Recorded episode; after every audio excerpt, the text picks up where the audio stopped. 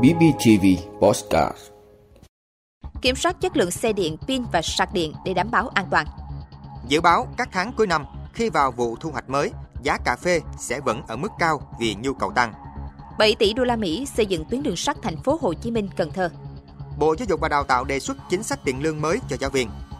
Bắt nhóm đối tượng chuyên ép các cô gái chụp ảnh khỏa thân, bán dâm, trả nợ. Hơn 500 vụ xả súng xảy ra ở Mỹ trong năm nay. Đó là những thông tin sẽ có trong 5 phút sáng nay ngày 20 tháng 9 của podcast BBTV. Mời quý vị cùng theo dõi. Kiểm soát chất lượng xe điện, pin và sạc điện để đảm bảo an toàn. Thưa quý vị, sau vụ cháy nghiêm trọng tại Hà Nội, nhiều chung cư tiến hành rà soát và phân bổ lại các khu sạc xe điện, xe máy biệt lập gần vị trí bảo vệ với quy định khung giờ sạc cụ thể. Ví dụ như là từ 6 đến 22 giờ, tức là không sạc qua đêm. Lại có những chủ chung cư, nhất là các chung cư mini, chủ nhà trọ lại có những quy định cực đoan, yêu cầu không cho sạc, thậm chí không cho tiếp tục thuê nhà nữa nếu sử dụng xe điện. Nhận thấy những nguy cơ của các loại pin xe điện, nhiều quốc gia trên thế giới đã đưa ra các quy chuẩn đối với loại pin này, đồng thời tăng cường giám sát của các cơ quan chức năng nhằm hạn chế tối đa tác hại từ các vụ cháy nổ đối với các loại pin xe điện. Việc cảnh giác để không xảy ra hỏa hoạn là không sai, nhưng biến nó trở thành hành động cực đoan thì chưa đúng, vì rõ ràng chúng ta đều biết xe điện là phương tiện thuận lợi và thân thiện với môi trường. Cấm sạc điện hay cấm xe điện là điều không thể và cũng không chỉ giải quyết phần ngọn của vấn đề. Gốc rễ của vấn đề nằm ở việc kiểm soát chất lượng xe, chất lượng pin và sạc điện để đảm bảo an toàn. Đây là trách nhiệm chung của cả nhà sản xuất, người bán, người mua và cơ quan quản lý. Quy định pháp luật đã có. Vấn đề chính ở đây là kiểm tra, kiểm soát quá trình thực hiện để vừa đảm bảo an toàn, vừa đảm bảo quyền lợi của người tiêu dùng. Dự báo các tháng cuối năm khi vào vụ thu hoạch mới, giá cà phê sẽ vẫn ở mức cao vì nhu cầu tăng. Thưa quý vị, giá cà phê xuất khẩu của Việt Nam tăng tháng thứ 6 liên tiếp, ghi nhận mức cao mới trong tháng 8, đạt kỷ lục 3.054 đô la Mỹ một tấn, tăng 8% so với tháng trước đó và tăng gần 30% so với cùng kỳ năm ngoái. Hiệp hội Cà phê Cacao Việt Nam Vicofa cho biết thêm, lượng dự trữ cà phê hiện đang ít, điều này dẫn đến lượng cà phê xuất khẩu đến tháng 10 có thể giảm so với cùng kỳ năm ngoái. Theo Hiệp hội, thời gian qua, nhiều nhà vườn chuyển từ trồng cà phê sang trồng cây ăn trái. Ngoài ra, vườn cà phê thâm canh này cũng được nông dân trồng xen canh cây sầu riêng, khiến sản lượng cà phê của nước ta sụt giảm.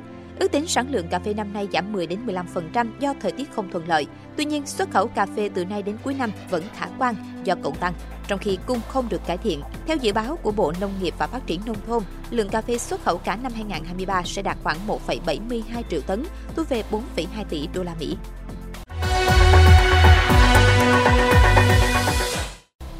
7 tỷ đô la Mỹ xây dựng tuyến đường sắt thành phố Hồ Chí Minh Cần Thơ. Thưa quý vị, Bộ Giao thông Vận tải sẽ hoàn thiện báo cáo nghiên cứu tiền khả thi đường sắt thành phố Hồ Chí Minh Cần Thơ để trình trong năm 2025 và tính toán đến nguồn lực để có thể triển khai trước năm 2030. Đây là dự án có quy mô lớn với sơ bộ tổng mức đầu tư khoảng 7 tỷ đô la Mỹ, công nghệ phức tạp. Vì vậy, Bộ Giao thông Vận tải yêu cầu ban quản lý dự án đường sắt tư vấn, ra soát, làm rõ số liệu dự báo nhu cầu vận tải, bảo đảm tính khoa học thống nhất với số liệu trên hành lang vận tải thành phố Hồ Chí Minh Cần Thơ.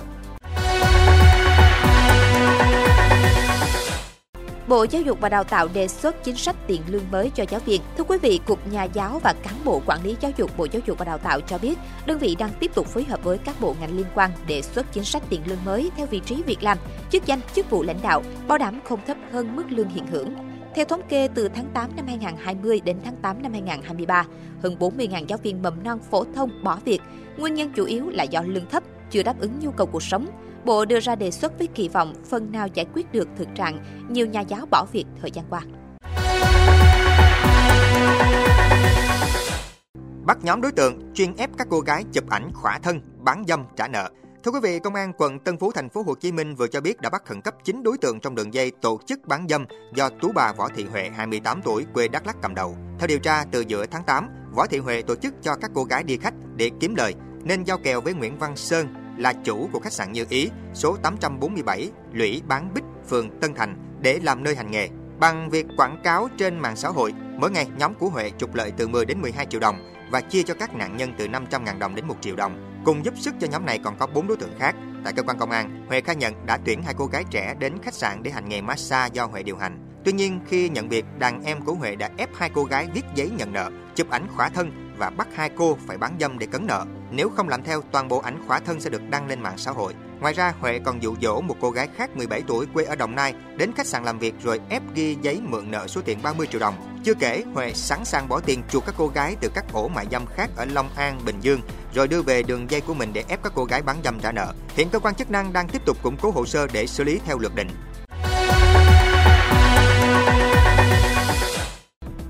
Hơn 500 vụ xả súng xảy ra ở Mỹ trong năm nay.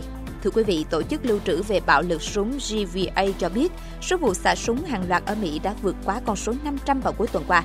Như vậy, tại Mỹ, mỗi ngày trung bình có hai vụ xả súng hàng loạt. Tổ chức Lưu trữ về bạo lực súng nêu rõ, một vụ xả súng hàng loạt được định nghĩa là vụ việc mà trong đó có 4 hoặc nhiều người hơn bị bắn, bị thương và thiệt mạng không bao gồm người xả súng. 2021 là năm có số vụ xả súng hàng loạt cao nhất trong lịch sử Mỹ, với 689 trường hợp. Năm 2022, con số này giảm xuống 647, nhưng dữ liệu của FBI cho thấy con số thương vong cao hơn.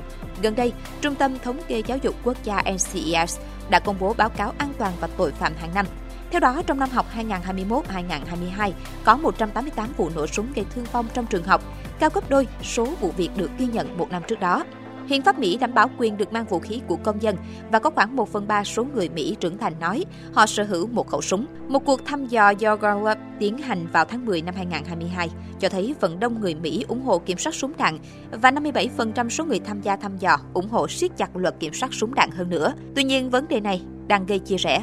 Theo một nghiên cứu của Gallup, các đảng viên dân chủ gần như nhất trí ủng hộ việc kiểm soát súng, trong khi đó, chưa tới một phần tư đảng viên Cộng hòa ủng hộ việc siết chặt hơn nữa các quy định về súng đạn. Cảm ơn quý vị đã luôn ủng hộ các chương trình của Đài Phát thanh truyền hình và báo Bình Phước. Nếu có nhu cầu đăng thông tin quảng cáo ra vặt, quý khách hàng vui lòng liên hệ phòng dịch vụ quảng cáo phát hành số điện thoại 02713 887065. BBTV, vì bạn, mỗi ngày.